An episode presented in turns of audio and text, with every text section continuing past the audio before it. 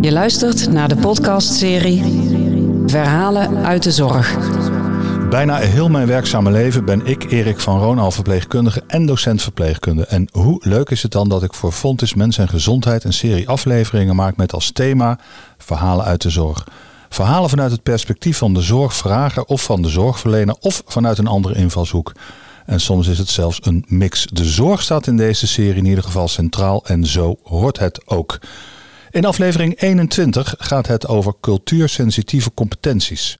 Toen Mohammed Al-Abdullah Al-Olayes 15 jaar oud was, is hij gevlucht vanuit Syrië naar Nederland samen met zijn oom. En hij stond er niet bij stil welke taal hier gesproken werd. En ondanks de moeilijkheden die zij onderweg hebben meegemaakt, wilde hij gewoon weg om zijn puberteit te ervaren, of in ieder geval wat daar nog van over was. Van jongs af aan werd zijn zus en hem geleerd dat hij dokter zou worden en zijn zus apotheker. Zijn zus heeft in Syrië farmacie gestudeerd en Mo wilde zijn droom volgen. Thuis zijn zij gelovig en God heeft hen opgedragen om voor hun ouders te zorgen. Ze proberen te leven volgens dat wat God in de Koran aan de profeet heeft geopenbaard. Daar hoort ook bij dat zij zorgen voor de zieken en hen bezoeken op het moment als ze ziek zijn. Volgens hen is ziekte geen straf, maar een beproeving. Ondanks zijn opleiding en zijn inspanningen om zich aan te passen aan de maatschappij binnen zijn normen en waarden, en ondanks de taal die hij snel heeft geleerd, wordt hij toch nog steeds gezien als een buitenlandse jongen en ervaart hij racisme van zijn patiënten in het ziekenhuis. Dit zou niet moeten gebeuren. We leven in een modern land, we leven in 2023. Vandaag mijn gesprekspartner achter de podcastmicrofoon, Mohammed Al-Abdullah Al-Olayes. Welkom bij Verhalen uit de Zorg.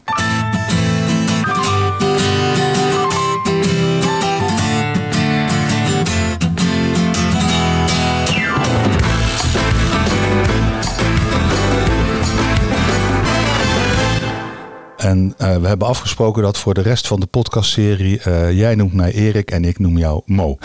Klopt, is ja. wat makkelijker. Uh... Nou, welkom in ieder geval. Dankjewel Erik voor je uitnodiging. we zijn elkaar tegengekomen al vorig jaar. En Vorige week zijn we elkaar tegengekomen door de gangen en vroeg je of ik een podcast wel met jou uh, opnemen. Ja, op de wandelgangen daar gebeurt ja, het. Dat, zeker. Dus uh, het was wel een eer voor mij om uh, hier te komen. Oh, nou, dankjewel. Cultuursensitieve competenties, dat is een mooi woord. Dat hadden wij ja. samen net even gevonden op, op het heel, grote heel internet. Het, dekt denk ik heel veel van, uh, van datgene wat waar, waar wij het de komende half uur met elkaar over gaan hebben. Uh, om bij het begin te beginnen. Ik las net voor, op 15-jarige leeftijd ben je samen met jouw oom gevlucht vanuit Syrië. Kun je ons meenemen? Hoe, hoe is dat gegaan? Ja, dat was gewoon op een nacht... werd bekendgemaakt door de moskeeën. IS had opgeroepen iedereen tussen 15 en 18 moeten zich melden om mee te gaan vechten. En uh, ja, ik was rond die leeftijd en uh, mijn oom moest ook gaan vluchten in verband met, hij is uh, advocaat en dat valt niet binnen de sharia, dus dat mag niet. Mm -hmm. en toen had hij met mijn moeder gesproken. Vind je de sharia, zodat ik je onderbreek, is de, is de islamitische wetgeving? Klopt. Dat ja. is islamitische wetgeving die gehandhaafd moet worden. Ja. En ja, toen zei mijn oom tegen mijn moeder van, zal ik hem meenemen en gaan we vluchten naar Europa? Mijn moeder zegt zeker, ja, geen probleem. Vooral niet meevechten. En ja, langzaam, dat was rond een uur of tien in de avond. Rond vier uur ben ik naar bed gegaan, omdat ik van iedereen afscheid wilde nemen. En om zes uur vertrok de bus naar Turkije. Oké. Okay. Want uit welk gedeelte van Syrië kom je? Ik kom uit het noorden van Syrië, Raqqa. Raqqa. Raqqa, ja. ja. En langzaam daar door de grenzen heen Hoeveel kilometer is dat van de Turkse grens ongeveer? Uh, Even voor een beeld. 120 kilometer ongeveer. Dat is gewoon hier en uh, eind van Limburg. Ja. ja. eind van Limburg. ja, zeker. Dus was, ja, was ongeveer 120 kilometer. We nemen op in Eindhoven voor de mensen die dat niet wisten. Nou, ja, daarom. Ja. En ja, vanuit de grens zijn we vertrokken naar Boedroen. in een restaurant aangekomen en een gesprek met landgenoten. die had wel een smoklaar kunnen regelen die ons konden brengen naar Griekenland. Mm -hmm. En er was een bedrag afgesproken. Daar ga je met een, met een bootje, met 40 man erin. Mm -hmm. En er werden een bootje en 40 man. Het, het, bootje was veel te klein voor 40 man, hoor dat, ik in dat jouw klopt, verhaal. Dat ja. past wel ongeveer maar eigenlijk 10 of 12 man. maar we zaten met vier keer dubbele erop. Ja. we zijn gebracht naar Koos. Kos, ja, oké. Okay. Ja, en in Griekenland. Ja. eiland. Een eilandje daar. En we waren daar... eh, Hoe lang duurde die boottocht? We vertrokken om twee uur in de nacht. En rond een uur of vier, vijf is de boot gaan zinken. En toen konden we nog alarmeren dat er iets aan gaande was. En we werden nog wel gered op het laatst. En om zes uur kwamen we aan Oké. in Griekenland. En wie pikte jullie op? Wie haalde jullie uit het water? Eh, volgens mij was het de marina die had ons geholpen. Dat was sowieso, eh, je bent binnen eh, Europese zee. Mhm. En er waren gewoon heel veel schepen en marines. En toevallig waren dat vanuit de Italianen Oké, die ons hadden kunnen redden. En we zijn aangekomen in Koos. ja. Papierwerk. Uiteindelijk eh, moesten we naar een vluchtelingenkamp eh, meegaan. Asielzoekerscentrum. aha. En eh, moesten 16 dagen daar verblijven totdat het papier geregeld wordt om nog door te kunnen gaan eh, naar Athene. Oké, dus van Kos naar Athene. En dat werd verzorgd door de Griekse overheid, denk ik dan? Eh, hoe ging nee, nee, dat was gewoon. Nee, nee. nee, nee. Nee. Zo, zo werkt het niet. Eh, de 16 dagen was het. eh, de, uh, nou, asielzoekerscentrum die was eh, niet leefbaar eigenlijk. Eh, moest gewoon op de grond slapen. Heel veel moeilijkheden. De papieren worden geregeld en dan kon je je papieren ophalen bij de politie. En dan mocht je door. En je betaalt eigenlijk je eigen vervoergeld. en betaal je daarvoor Ja, om door te gaan naar Athene. En Athene ook nog een aantal dagen kunnen wachten om te regelen dat je nog door kan naar Macedonië, als ik het goed heb nog. mhm. En in Macedonië, dan, dan, je kan niet in één stuk door. Dat werkt niet, want je bent soms te voet, je bent afhankelijk van voer, eh, vervoermiddelen, eh, met bussen, taxis, eh, van alles wat, trein. alles wat maar vooruit gaat. Precies. Ja, soms word je wel tegengehouden. Tussen Macedonië en Servië moesten we teruglopen. en dan via de bos heen, om de douane heen, eh binnengesmokkeld, om het zo maar te noemen. Mhm. In het Ah, donker, neem ik aan. in het donker, ja, dat, Ja. wa- dat was nog wel de zonschijn, dat was zonsondergang. Dus dat Mhm. eh, lukte nog wel. We konden nog een pad volgen. Wat andere mensen hebben eerder gevolgd, want je zag gewoon kleren, et cetera's. En Ja, dan ja. volg je die weg. eh. En na een uur of eh, vier lopen zijn we ergens terechtgekomen in een bushalte. En die konden nog ons verder vervoeren naar andere plekken in, de- in het land. En langzaam en de grens tussen Servië en Hongarije. Dat was het langste stuk wat ik had moeten lopen. Ik kan me herinneren dat daar een hele strenge beveiliging was bij de, bij de grens. De Hongaarse grens, dat, wa- dat was ja, nou hermetisch niet, want jullie zijn daar doorgekomen. ja, Maar het was, daar stond een flinke bewaking, kan ik me herinneren. dat klopt inderdaad. Het was eh, de strengste. Want in principe je hebt twee moeilijkheden in het hele vluchtroute. Dat was Mhm. de zee en dat was Hongarije. Oké, Dat was echt gewoon te Ja. vergelijken met elkaar, terwijl het eigenlijk niet zo is.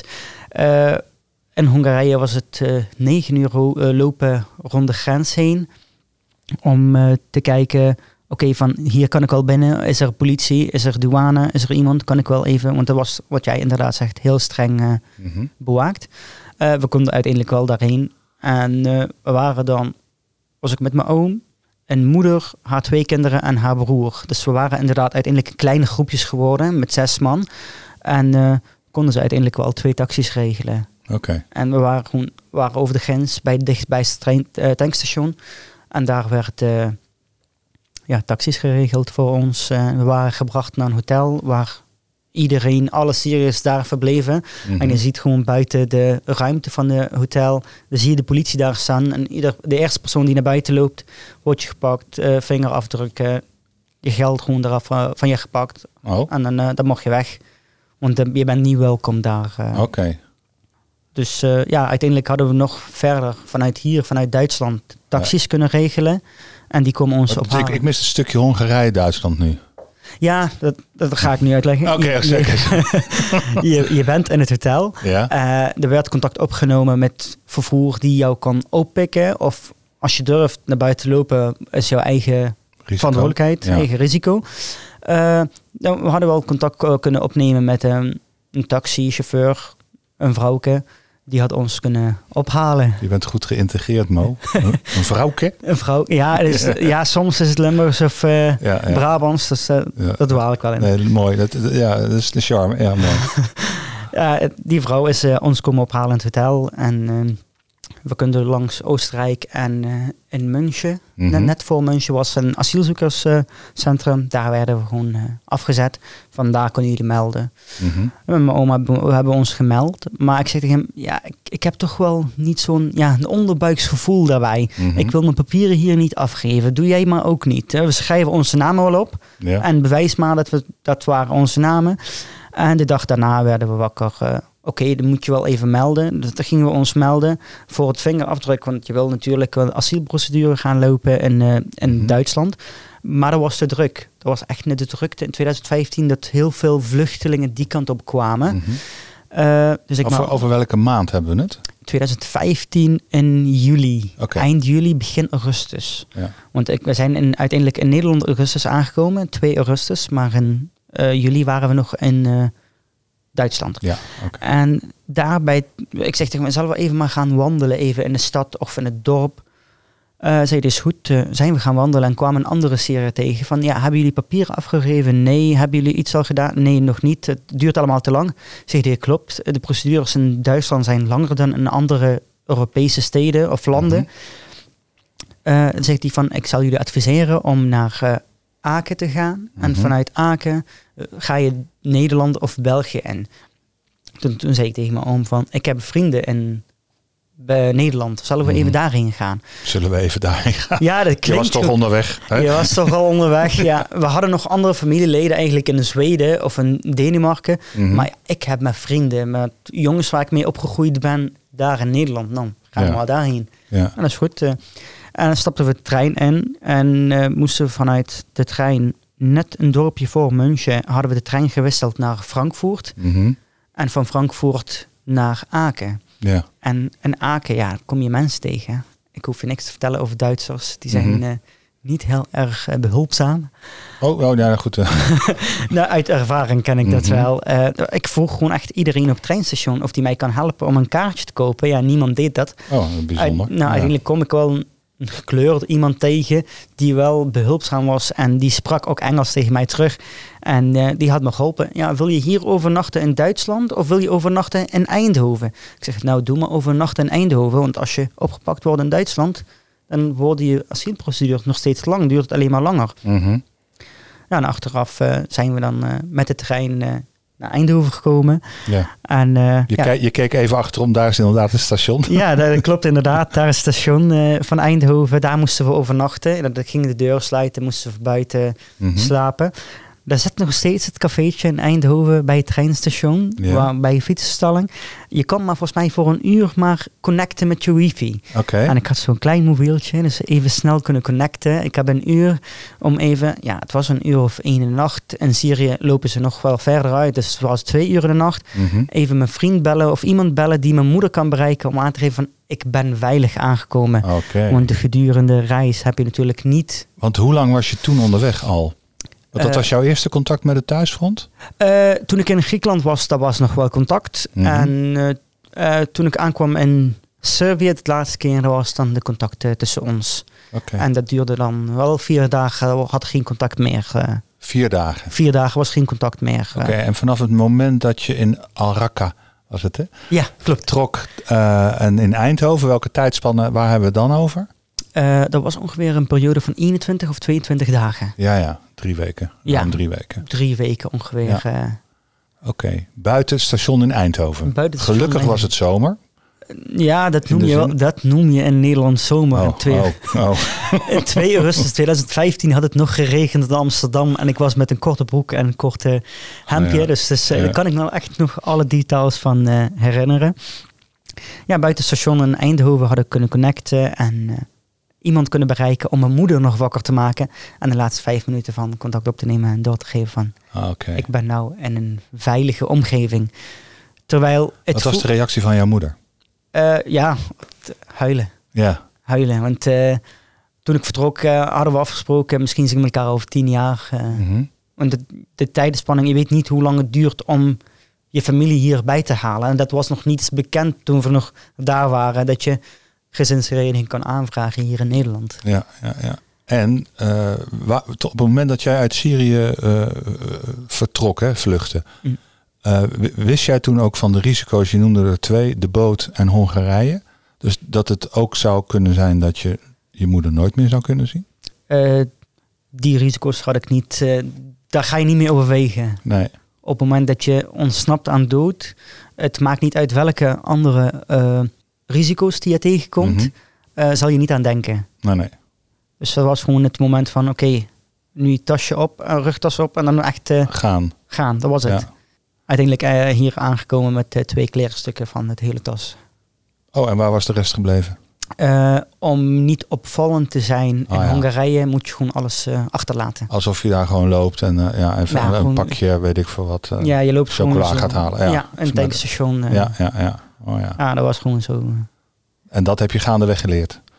Zeker. Zo, zo min mogelijk eh, Zo min mogelijk kleding. Ja. Zo, zo min mogelijk. Zorgen dat je je geld en je papier op zak hebt en voor de rest. Ja, niet alles op, op je Ja, eigen zak, want in je eigen zak kan je wel altijd gefouilleerd worden. Maar ik heb wel een plek geleerd waar ik mijn geld kan in verstoppen. En dat Oh. was echt gewoon zo hier Hij, het- doet, nu- hij doet nu zijn broek eh, omvouwen in de naad van de broek. En de naad van de broek bovenband heet dat ja, ik? ja, oké. echt zo'n klein beetje lostrekken en daarin je geld verstoppen. En niet vooraan, dan doe je het wel achteraan, zodat ook als je kleren uit moet doen, valt het niet heel snel op. En dan kan niet van het geld daarvan afvallen. Oké, smart.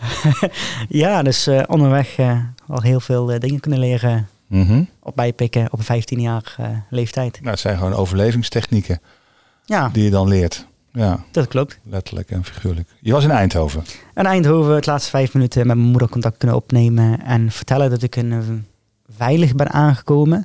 Maar ondanks dat was het niet heel veilig gevoel voor mezelf.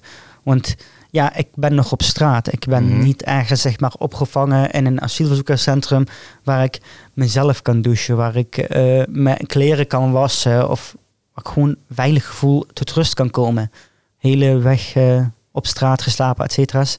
En de eerste keer dat ik eh, in bed zag was op eh, 4 december, eh, 4 eh, augustus. Augustus. Sorry. Want 2 augustus was ik al aangekomen en het probleem wat nu ontstaan bij eh Ter Apel, die, die bestonden nog toen ook al. En we hadden ook al twee dagen daar moeten slapen. Ja, en je hebt het nu, het eerste bed wat jij er- ervaarde was in Ter Apel. was in Ter Apel. Vanaf eh, juli dan. eh, en daar kon ik even warme douchen. En dan uiteindelijk echt gewoon kunnen slapen. Ja, Echt diep slaap. ja, ja, ja. Ja, dat was het, eh, het, echt het eerste gevoel dat ik van, nu ben ik wel eh, veilig. Veilig. Nu ben ik veilig, ja. En toen ging je naar Maastricht. Of althans Zuid-Limburg, ergens nou, om en erbij. Toen, toen moest je nog eh, vijf dagen verblijven in Ter Apel, tot Mhm. het papier geregeld kunnen worden. Mijn oom en ik, omdat hij eh, voogd is van een minderjarige, worden je procedures net wat sneller eh, geregeld. Om het zo Niet maar wat te sneller of wel wat sneller. Wel wat sneller. wat sneller, Wel oké. wat sneller. Eh, en toen zijn we naar Gelderijn gegaan. Oké. Ja, en eh, eh, twee maanden daar mogen verblijven. En achteraf, na twee maanden, mochten we onze verblijfsvergunning ontvangen. En dan kon je doorstromen naar verblijfskamp, om het zo maar te noemen. Mhm. En dat was een echt bij Remond in de buurt. Ja. En vandaar eh, weer twee maanden later, eh, 15 december 2015, hadden we sleutel ontvangen van het appartement van mijn oom in Heerlen. Oké. En toen woonde je daar. Toen woonde ik daar. eh, En toen had je, je hebt regelmatig contact nog met je moeder gehad. En die is op een gegeven moment ja, ook naar Nederland gekomen. ja, Ja, nou, dat is wel heel makkelijk gezegd. heel makkelijk gezegd. Maar uiteindelijk is het gelukt. Uiteindelijk was het gelukt. Ja. Achteraf anderhalf jaar, twee jaar later eh, Ja. mochten ze wel komen. En, en wie van jouw familie woont nu allemaal eh, om jou heen in, in Nederland?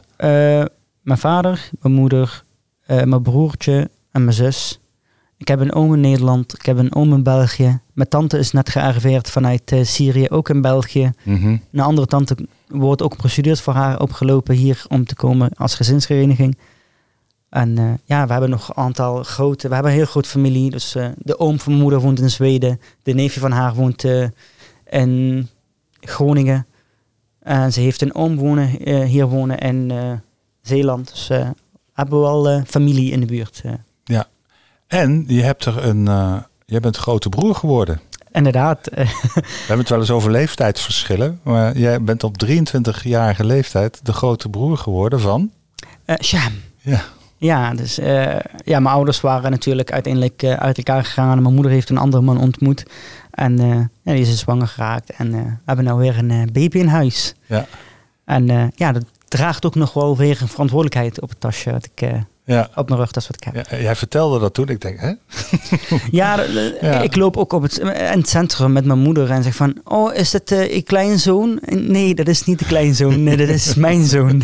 Tegen mijn moeder. Dus ja, dat is gewoon eh, wel leuk om eens eh, Ja, hoe weer een kleine dat? op te brengen. Ja, hoe leuk is dat? Zeker. En toen, dan gaan we nog even een versnellingsslagje maken. Toen dacht je van oké, ik wil, hè, want ik, eh, in de intro las ik voor dat jij altijd geleerd was of eh, gezegd van oké, jij wordt dokter, jouw zus wordt eh, apotheker. En toen ben je in Nederland nog naar de middelbare school gegaan en op een gegeven moment kwam je in de zorg terecht. En toen ben je ja, student, eerstejaars HBOV geworden. Dat, ja, Neder Nederlands middelbare school heb ik ook gezeten. Uiteindelijk eh, mocht ik naar MBO 4 gaan, ook Mhm. verpleegkunde. Ja, eigen research gedaan. Ik moest van MBO, HBO, dan universiteit. En langzaam, langzaamweg eh, had ik toch wel wat anders eh, geleerd. En je kan 21 plus toets maken, Ja. kan je instromen op het HBO. En dat heb ik nu gedaan. En En zo heb- kennen wij elkaar. zo kennen we elkaar. Ja. en ja, dat, dat zal waarschijnlijk ook wel het laatste keer dat we elkaar zien, denk ik. Want ik heb eh, vandaag te horen gekregen dat ik KTF 3 heb behaald. En eh, ja, ik heb nou alle studiepunten, dus ik kan nou met de aanmelding voor geneeskunde verder gaan. Daar gaan we het dadelijk nog even over hebben. maar je hebt dus ook al ervaring opgedaan in de, in de, in de zorg, in de Nederlandse zorg. En Ja. ik heb hier al de hele tijd een jingeltje eh, eh, klaarstaan. Eh, want we hadden het over eh, cultuursensitieve competenties. Ja, Eh, ik ga eerst het jingeltje even afspelen. Persoonsgerichte zorg. Hoe komt dat in jouw verhaal tot uiting? Persoonsgerichte zorg. Hoe komt dat in jouw verhaal tot uiting? Wat is jouw ervaring met de Nederlandse zorg? En dan vooral gaan we, of eh, tenminste is mijn idee, maar je moet zelf ook maar kijken of je daarin meegaat. Van oké, wat zijn de verschillen tussen de diverse culturen? Hoe sensitief moet je daarvoor zijn? Welke competenties heb je daarvoor nodig? Persoonsgerichte zorg, hoe komt dat in jouw verhaal van mo tot uiting? Ja ik, eh, in mijn verhaal persoonsgerichte zorg, ik probeer natuurlijk net als alle andere verpleegkundigen het beste voor de patiënt te doen. Mhm. eh, ook wel daaromheen. Want soms een patiënt heeft ook wel een luisterend oor nodig om even te luisteren. Oké, vertel, wat, wat is jouw verhaal? Hoe ben je tot zover ziek geworden dat je opgenomen moet worden? Ja, ik heel veel belast. Eh, ik moest heel veel doen. ook zorgen voor mijn man, et cetera. Ik denk dat je man had ook wel eerder kunnen hulp schakelen. Of je had ook, er was eerder zeg maar een dippunt. Want je kan ook al eerder een seintje geven van ik hou het niet meer vol, Mhm. even hulp inschakelen. Maar dan, dan zijn ze net in te laat. En ja, ik probeer dan, oké, hoe kan ik dit niet van jou overnemen? Hoe kan ik samen met jou dit weghalen? Hoe kunnen we ervoor zorgen dat je dan de hulp eh, bijhaalt die nodig is voor je man? Je leert ze de juiste hulpvraag te stellen. En bij de juiste persoon. Klopt dat, dat, is wat jij doet. Ja, Want wa- waar, je- want je werkt en loopt stage, dus er is een combinatie. ja, klopt. Eh, Tel eens. Ja, ik, ik werk nu als eh, medewerkerzorg. Eh, ik assisteer verpleegkundigen waar nodig bij is, bij de patiëntenzorg ook onder andere. En ik heb stage gelopen bij de Hambos Kliniek voor ouderenzorg, somatief, somatiek. Oké. Ja, maar toch, En het assisteren, in wel, dat is in een ziekenhuis, hè? dat is in het ziekenhuis, ja. Welk ziekenhuis? Eh in Heerlen, Zuiderland. Ah, ja. Dus eh, groot ziekenhuis. het is een groot ziekenhuis. Je hebt die in Sittard en je hebt die ook eh, in Heerlen. Ik werk in Heerlen op Mhm. etage 10, longafdeling. Oké. Dus dat is ook wel leuk. Je zegt het met een hele grote smile. Ja, zeker. Je hebt het daar naar je zin. ik heb het zeker naar mijn zin. Dus, collega's, patiënten die komen. Ja, wel heel minder mensen. Want vroeger waren heel veel patiënten vanuit de mijnen. Maar nu, nu zie ik ze wel heel weinig, nauwelijks. Mhm. Maar eh, ja, in de long is het wel eh, interessant. Heb ik wel naar mijn zin. Ja, want je zegt uit de mijnen, dus eh, ja, Zuid-Limburg, daar waren inderdaad ooit kolenmijnen. En die, die patiëntencategorieën die zie je niet meer of weinig. Eh, weinig. Ik En denk door, dus, door wie zijn die vervangen? ja, je hebt eh, nog steeds mensen die roken. Aha. En die zijn wel eh, heel goed aanwezig Mhm. in huis.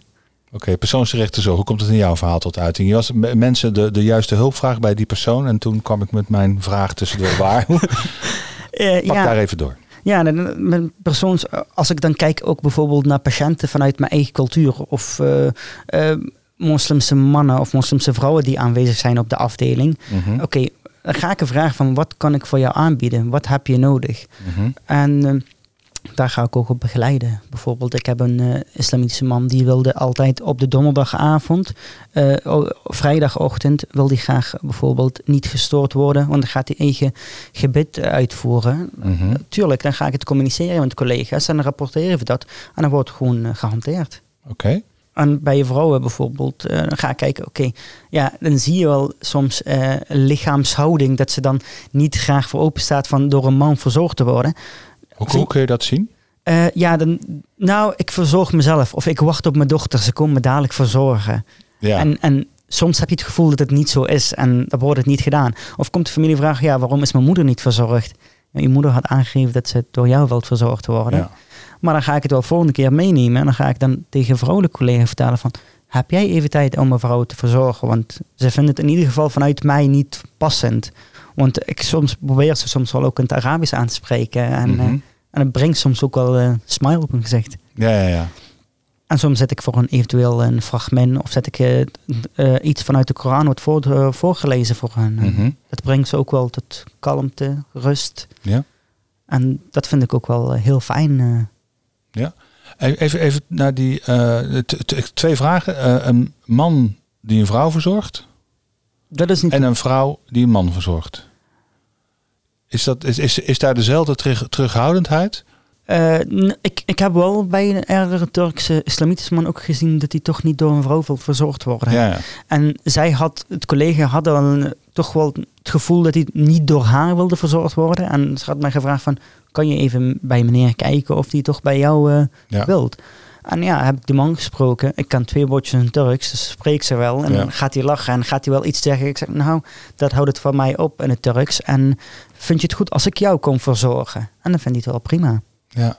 En nou, heb, nou ben ik een Nederlandse kaaskop. Hè.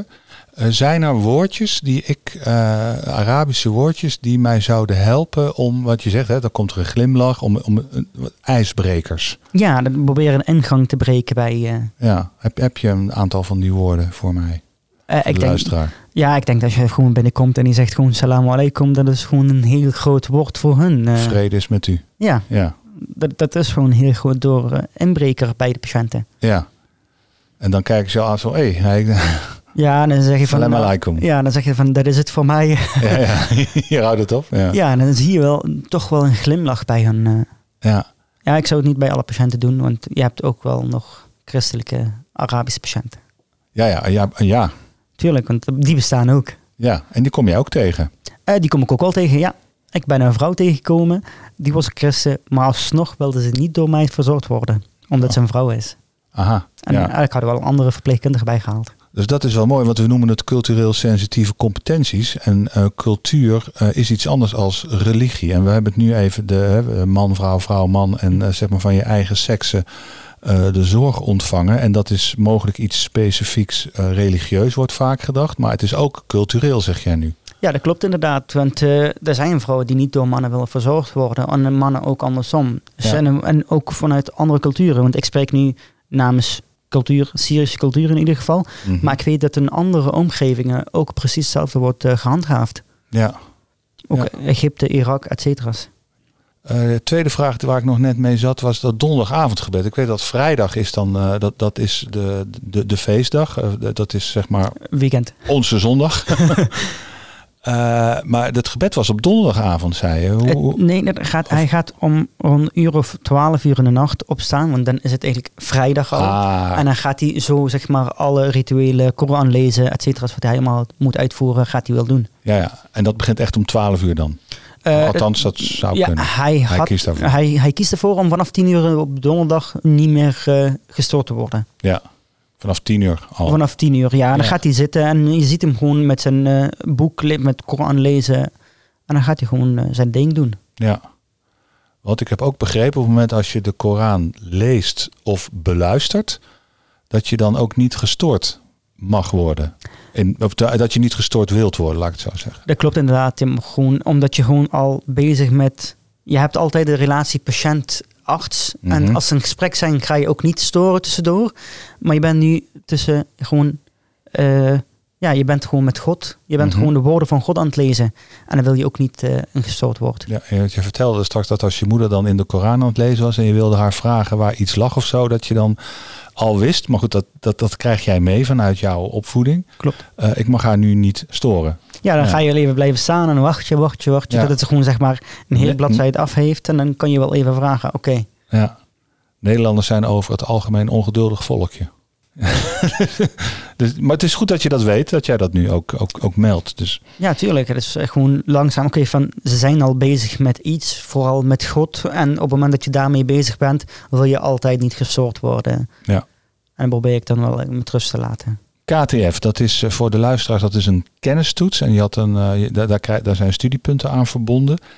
En eh, in de intro las ik al voor dat jij eh, graag eh, geneeskunde wil gaan studeren. Althans, er is je altijd verteld dat je dokter zou worden. Moest worden misschien wel. Allebei. Allebei. en dat wil je ook. En, en nu heb je alle punten klaar bij één om, ja, om je aan te melden voor de Ja, ik, studie geneeskunde. Ja, klopt. Ik was ook de afgelopen weken heel veel bezig met ja, kijken van wat is nodig voor geneeskunde, alle eisen eh, gelezen, et cetera. Contact opgenomen met eh, Maastricht Universiteit. Oké, van ik kom, ik wil graag bij jullie studeren, geneeskunde. Ik heb eh, vooropleiding, ik heb propedeuse eh, HBOV. En ik wil daar verder met jullie. ja, op de eisen staan dat je nog een aantal extra vakken moet behalen. Maar ze hebben nog gemaild en dat er toch wel aanpassingen gaan worden. En wacht maar af, op 1 oktober kan je het pas weten. Oh, Ja, dus 1 oktober weet ik of ik een extra vakken moet gaan leren of niet. ik weet dat jij volgens mij ooit met VWO-vakken bezig was. Met Ja, dat, dat, dat zijn ze. ja, Wiskunde, ja. B, natuurkunde, Ja. scheikunde en Ja, biologie. Ja, ja oké. Maar daar is het een verandering in aan te komen en dat hoor je in oktober. Ja, ik, ik weet nog een aantal jaar geleden toen ik pas hier kwam en was op zoek naar eh, dit allemaal. Dat bestonden nog niet, de extra Mhm. vakken. En nu langzaam stonden ze weer wel op. En ja, ik denk dat ze gaan weer terug naar eh, loten. Oké, lotingssysteem. Ja, Ja, oké. dus eh, misschien hebben we dan wel geluk. Nou, ik, ik help duimen. Wat doe je tot die tijd? Eh, ik ben Blijf je wachten of ga je gewoon lekker door met eh, eh, verplegen, verzorgen? Ik ben dan wel in het ziekenhuis aanwezig, maar voor de rest ga ik dan wel de extra vakken leren. En als ik die dan heb, dan versterkt dat alleen mijn kans en mijn portfolio van wat ik allemaal van een tevoren vooropleiding heb gedaan. Dus je gaat je nu uitschrijven voor de studie verpleegkunde? Ja. Eh, jammer. Ja, dat is wel jammer. Eh, ja, vind ik wel. Heel veel geleerd hier. eh. Ja. En ik weet later, artsen zijn niks eh, zonder verpleegkundigen. Ja. Want er is altijd een aanknoppunt tussen jou en de patiënt is een verpleegkundige. Precies. En de zorg is multidisciplinair. Klopt inderdaad. Oké. Ik heb nog een ander jingeltje en dat is eh, altijd wel aardig om even te luisteren. Dat kan echt niet meer. Flus je maar. Dat kan echt niet meer. Wat moet je echt 100% niet doen, achterwege laten als we het over eh, cultuursensitieve competenties hebben? Dus wat kan echt niet? racisme. Daar sta ik totaal niet achter en dat vind ik niet toepassend eh, in alle omstandigheden. Want eh, in de intro staat erover dat mijn patiënten ook wel racistisch tegen mij zijn. Dat heb ik wel een aantal keer ervaren. Hoe, hoe uitzicht dat? Eh, niet door mij verzorgd wilt worden. Van, nou, ik, er, er werd mij echt één keer letterlijk verteld, ik wil niet door een buitenlander verzorgd worden. Mhm. Eh, ach- ja, in het begin was oké prima, ik roep wel iemand anders. Maar nu achteraf denk ik van ja, ik heb hetzelfde kwaliteit als een andere collega. En ik ben hier om jou te helpen. Ja. Eh, waarom? ja, waarom? Ja, dan vraag ik me wel af waarom. Dus ja, Hoe, hoe reageert de andere collega erop? Die, eh, de- dat jij zegt, ik ga een andere collega halen. Eh, je, je moet hem of haar dan ook eh, vertellen van... Goh, deze persoon wil liever niet door mij, omdat ik een buitenlander ben. Hoe reageert hij of zij daarop? Ehm, ja, ze zijn dan ook niet heel erg blij daarmee dat patiënten dat vertellen. Want ja, patiënt is altijd wel van ons afhankelijk, maar betekent niet dat je dan ook wel extra dingen nog gaat vragen. En ik wil niet door, dat is al totaal geen reactie. Want als je zegt tegen mij, ik wil niet door een man verzorgd worden als een vrouw zijnde, accepteer ik. En dan roep ik wel zeker iemand anders erbij. Want dan proberen we wel elkaar gewoon, elkaars bek te hebben. Maar op het moment dat je zegt van, ja, in verband met cultuur en waar, of achtergrond, dat is wel iets eh, niet leuk. Ja. Hoe kunnen wij dat oplossen? of oplossen. Hoe kunnen wij daar meer oog voor krijgen? Hoe kunnen wij daar eh, ons beter uh, tegen wapenen? Tegen, uh, als, als verpleegkundige beroepsgroep, hè? als doktersberoepsgroep, als, mm. als professionals in de zorg. Ja, ik denk dat we gewoon het gesprek aangaan met de patiënt. Van, dat is niet correct wat je aan het doen bent. En dat is niet juist, want hun zijn ook mensen.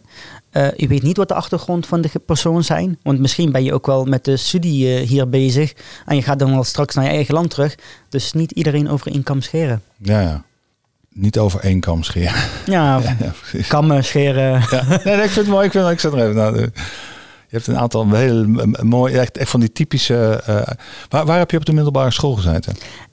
ik heb op volwassenenonderwijs gezeten. Oké. Ja, voor middelbare, dus de studenten die eigenlijk hun diploma nog niet hebben behaald en die moesten nog één vak halen of twee. Mhm. En dan kom je daarin terecht. Ik heb op Arcus College gezeten. Arcus, ja, zeg maar niks. Zo. Ja, nu, is het, nu heet het Vista College, is weer een andere naam gegeven in de regio. Oké. Regio Midden-Limburg. Uh, Zuid-Limburg. Zuid ja, sorry. Ah. ik, ik, ik, moet dat, ik, ik leg wel eens studenten iets uit over, uh, over de. Heb je volgens mij ook wel eens gehoord? over uh, het zuur-bazen-evenwicht. En dan op een of andere manier haal ik er altijd het, het nationale gerecht van Limburg erbij. Zuurvlees. Zuurvlees. Kijk. Ja, ik, ik heb het vaker over gehad in het, het ziekenhuis. Van Nederlandse keuken stel niet zoveel voor. Allee, hey. nee, ja, ik mis toch wel soms de kruiden. Pittig. Arabische keuken is een hele lekkere keuken. is een kruidige keuken, ook zoet. Ja, Heel veel zoet zit daarbij. Het is altijd een mooie combi van pittig en zoet. Ja. ja. ja een Nederlands keuken is alleen maar AVG'tje. AVG'tje? Ja, dat werd mij verteld. Aardappelen, vlees, en groenten. Dat is niet meer. Degene die jou dat heeft verteld, die is niet helemaal meegegaan in de tijd. Nee, wij hebben ook heel veel, uh, of wij, uh, de, de, ja, de, de, de, keuken is eigenlijk net zoals uh, het land op dit moment. Het is multicultureel. Er komt ja, de, heel veel invloeden van Langzaam wel. All over the world. En kijk naar het aantal eetenten en wat je allemaal... Ik bedoel, hoe heet dat hele vette gerecht ook alweer met friet en kapsalon. Kapsalon. ja, ik denk dat gewoon Surinamers hebben nu ook wel een aantal maaltijden. Dat hoor je ook, dat proef je ook al in het Nederlands keuken. Dus, en hoe lang zijn Surinamers hier? Lang. Ja, dus ik denk dat 1975 even uit. Je gaat me nu testen op. 1975, volgens mij 1 december 1975 werd Suriname onafhankelijk. Ja, 75. Ja. Dus ik denk als dan. Dat is ongeveer 50 jaar. Dus misschien over 50 jaar is het Syrische keuken ook langzaam. Helemaal geïntegreerd. Ja, dat wel. Nou, misschien AVG'tje kun je dan in Damascus eten. Ja. Wie weet. Dat zou wel heel mooi zijn. Um, een muzikaal fragment. Dat is altijd een heel leuk uh, onderdeel, vind ik. Ja, alle onderdelen zijn leuk, maar ik ben vanuit mijn persoonlijke interesse altijd muziek. En je hebt iets uh, bijzonders uh, zometeen. Maar ik ga eerst het, het jingeltje starten. Muzikale zorgherinnering. Benieuwd naar jouw koppeling van een zorgmoment aan muziek? Of andersom, zoals jij wil? Zoals jij wil. Nou, vertel. Uh, ja, ik heb al eerder verteld uh, over mijn patiënten. Dan vraag ik van wat wil je graag luisteren, Koran of zoiets. Want soms liggen ze ook op sterfbed en dan probeer ik dan zoveel mogelijk uh, cultuur, religie en dingen vanuit eigen omgeving waar ze vandaan komen ook wel bij te halen. Mm -hmm. En we hebben allemaal iets gemeen en dat is gewoon de Koran, het Arabisch. En dan zet ik dat er even voor hen wel aan en dan breng ik ze wel even tot rust. Ja. En dat strijdt de pijn. Dat bestrijdt de pijn. Ja, soms wel. En ik, ik, ik ben hier ook wel gestart met heel veel zenuwen. En die had het voor mij even opgezet. En ben ik wel even tot rust gekomen. Dat Ja. uh, verlicht gewoon de spanning wat je hebt. Ja, precies. Voor de luisteraars, uh, ik moest net voordat we zouden beginnen met de opname, zei Mo van, goh, ik ben be eigenlijk best wel zenuwachtig. Nou, ik had dat stukje net opgezet. Zeven minuten, je zei nog, wat blijft hier lang weg? Ja. Maar goed, als je hier op de gang loopt, dan word je altijd weer aangesproken. En dat, het, het, ja, je, ja, je vertelde ook van, nou, dat bracht mij echt ja, tot rust. Minder zenuwen. En jij gebruikt het ook in jouw zorg. Ja. recitaten, moet ik dat nog wel over zeggen, vanuit de Koran. Die worden dan voorgedragen. En op het moment als je het beluistert of leest, mag je het niet onderbreken. Mag je het niet onderbreken, inderdaad. Ja. Dus als ik hem dadelijk opzet, dan gaan we het ook niet onderbreken, het recitaat.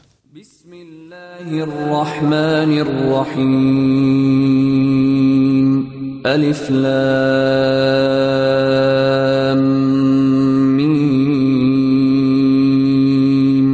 ذلك الكتاب لا ريب فيه هدى للمتقين. الذين يؤمنون بالغيب ويقيمون الصلاة ومما رزقناهم ينفقون. والذين يؤمنون بما أنزل إليك وما أنزل من قبلك وبالآخرة هم يوقنون. أولئك على هدى من ربهم وأولئك هم المفلحون. إن الذين كفروا سواء عليهم أأنذرتهم أَنذَرْتَهُمْ أم لم تنذرهم لا يؤمنون ختم الله على قلوبهم وعلى سمعهم وعلى أبصارهم غشاوة ولهم عذاب عظيم Ja, dat is gewoon uh, heel mooi even te luisteren. Dat uh, brengt je even tot rust, kalmte. Klinkt als muziek in de oren is een uitdrukking. En ondanks dat dit natuurlijk een, een tekst uit, uh, of ondanks, het, het, het, het, het wordt ontzettend mooi voorgedragen. Ja, klopt. Het, het, het, het, het de stem als een soort van instrument.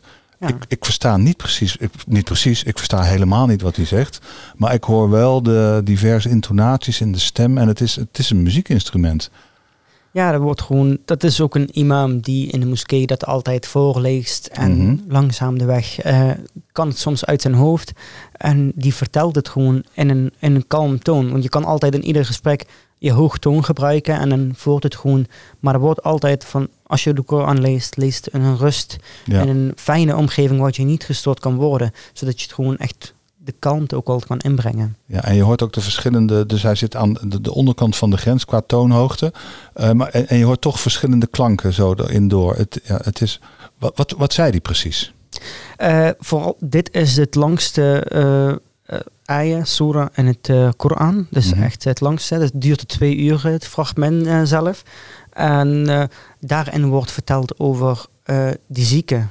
Helemaal aan het einde wordt ook verteld over die zieke mensen. Dat je die moet ook bezoeken. Mm -hmm. Dat je daarvoor moet zorgen. Dat je je familie niet moet vergeten. En hij begint over ook het hele heilige boek van... Dat moeten jullie handhaven. Ja, en zie jij mogelijkheden om dit op een of andere manier in zorgplannen structureel uh, in, in, ja, in, in, in te bedden. Uh, want, jij doet het vanuit eigen initiatief. Je, je, kent, uh, je, kent de cultuur, je kent de religie en je weet dat dit, dat, dat dit belangrijk is en dat dit rust brengt. We, weten alle zorgprofessionals in Nederland dit voldoende? Kunnen zij dit ook inzetten op een of andere manier? En hoe, hoe, hoe doe je dat? Ik denk dat je het wel, je kan alles tegenwoordig op YouTube uh, vinden. Dus mm -hmm. uh, het is eigenlijk alleen je moet weten wat je moet tikken. Want ja, ja ik heb natuurlijk een uh, Engels keyboard of Nederlands keyboard. Ja, en dan moet je, ja, en dan moet je dan wel iets typen waarop lijkt en dan kan je het wel vinden. Ja, ik heb hier voor mij staan Surate al-Bakara. Ja, klopt. En dat de lecture du Coran. Dus, dus in het Frans staat het dan weer eronder. Ja, dus het is gewoon, dan zet je, je kan het wel aanzetten altijd. Uh, vooral wordt het gewoon echt aangeraden als je het sterfbed ligt. Mm -hmm. Want normaal kan je wel imam vanuit de moskee halen. Maar ja, uh, je had ook wel met coronaperiode te maken. Je had met heel veel periodes te maken, tekort aan mensen. Je kan niet altijd alles inzetten. In verband met heel veel patiënten op een kamer of heel veel mensen in één kamer. Dat wil je ook niet hebben. Dus je kan zelf uh, andere initiatieven tonen en andere mogelijkheden zoeken. Ja. YouTube noem je al, uh, virtual reality zit ik nu ook in één keer aan te denken. Stel dat je zo'n bril op hebt. Ja. En je kijkt naar de natuur, na, na, natuur of de, de, de, de, de binnenkant van, van, de van, een, van een moskee of een ja, ik denk, woestijn of een, een plein in Elfna of in Damascus of whatever. Wij streven allemaal uh, om ooit één keer in je leven naar Mekka te gaan. Mhm. En je kan al altijd foto's vinden van Mekka op Google. Misschien als je dan die wel gebruikt. Of je gaat bijvoorbeeld, of iemand is al daarheen en die heeft wat foto's. En ik denk dat het nog wel meer rust zal brengen. En heel Ja, ja. veel liefde en het. Innerlijke rust. Ja, en vertrouwen gewoon waar je in gelooft. Ja, je, je greep met je handen zo naar je borst en je wees Ja. naar het binden, zo met je, met je vuisten inderdaad, zo van ja, naar binnen. Ja, rust. Het- Het is heel rustgevend. Dat klopt. Ja, ook voor niet-moslims. Ja, ik denk als je dan in de ochtend om zes uur opstaat en je zet het rustig op met die fragment of met een aantal foto's van een zee of van een woestijn of wat dan ook. Ja. En je gaat langzaam gewoon in je eigen woonkamer wandelen en aankleden of koffie drinken of ontbijten. Ja. Dan zal je merken dat je dag gewoon heel rustig begint. En dan kan je wel gewoon de hele dag door. eh, Jaren geleden ben ik met een collega in eh, Egypte eh, geweest en hij kocht ook door dit soort recitaten op, op cassettebandjes. En dan eh, moesten we een stuk rijden in de auto en dan, dan zette hij een stuk van de, van, van- ja, dan zette hij dit op. Maar wij, wij, kon, wij begrepen er, tenminste de, de inhoud konden wij niet verstaan, maar het bracht ons wel in een soort van, ja, mood. ja, dat, dat is Ja. gewoon zo.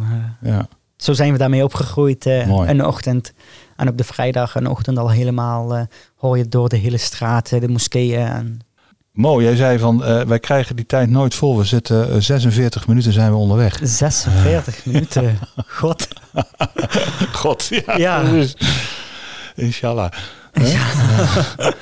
Wat zijn er nog dingen die, wij, eh, die we nu nog eh, de revue moeten laten eh, passeren? Als je zo terugkijkt naar ons gesprek van nou daar wil ik nog even de nadruk op leggen. Of eh, dat is nog niet gezegd en dat wil ik nu nog zeker gezegd hebben. Eh, voor de luisteraars, eh, Mhm. Vertrouw in je, aan jezelf en eh, ga gewoon voor je dromen. Maak je ouders trots. Maak je ouders trots. Zeker. Dat vind ik een hele mooie afsluiter. Mo, he- heel erg bedankt voor jouw indringende verhaal. En eh, heel veel succes met eh, ja, geneeskunde. Dankjewel. Dr. Mo. Dankjewel. Mag ik je gewoon Mo blijven noemen dan? Ja, dat mag. Oké, dankjewel. Geen dank.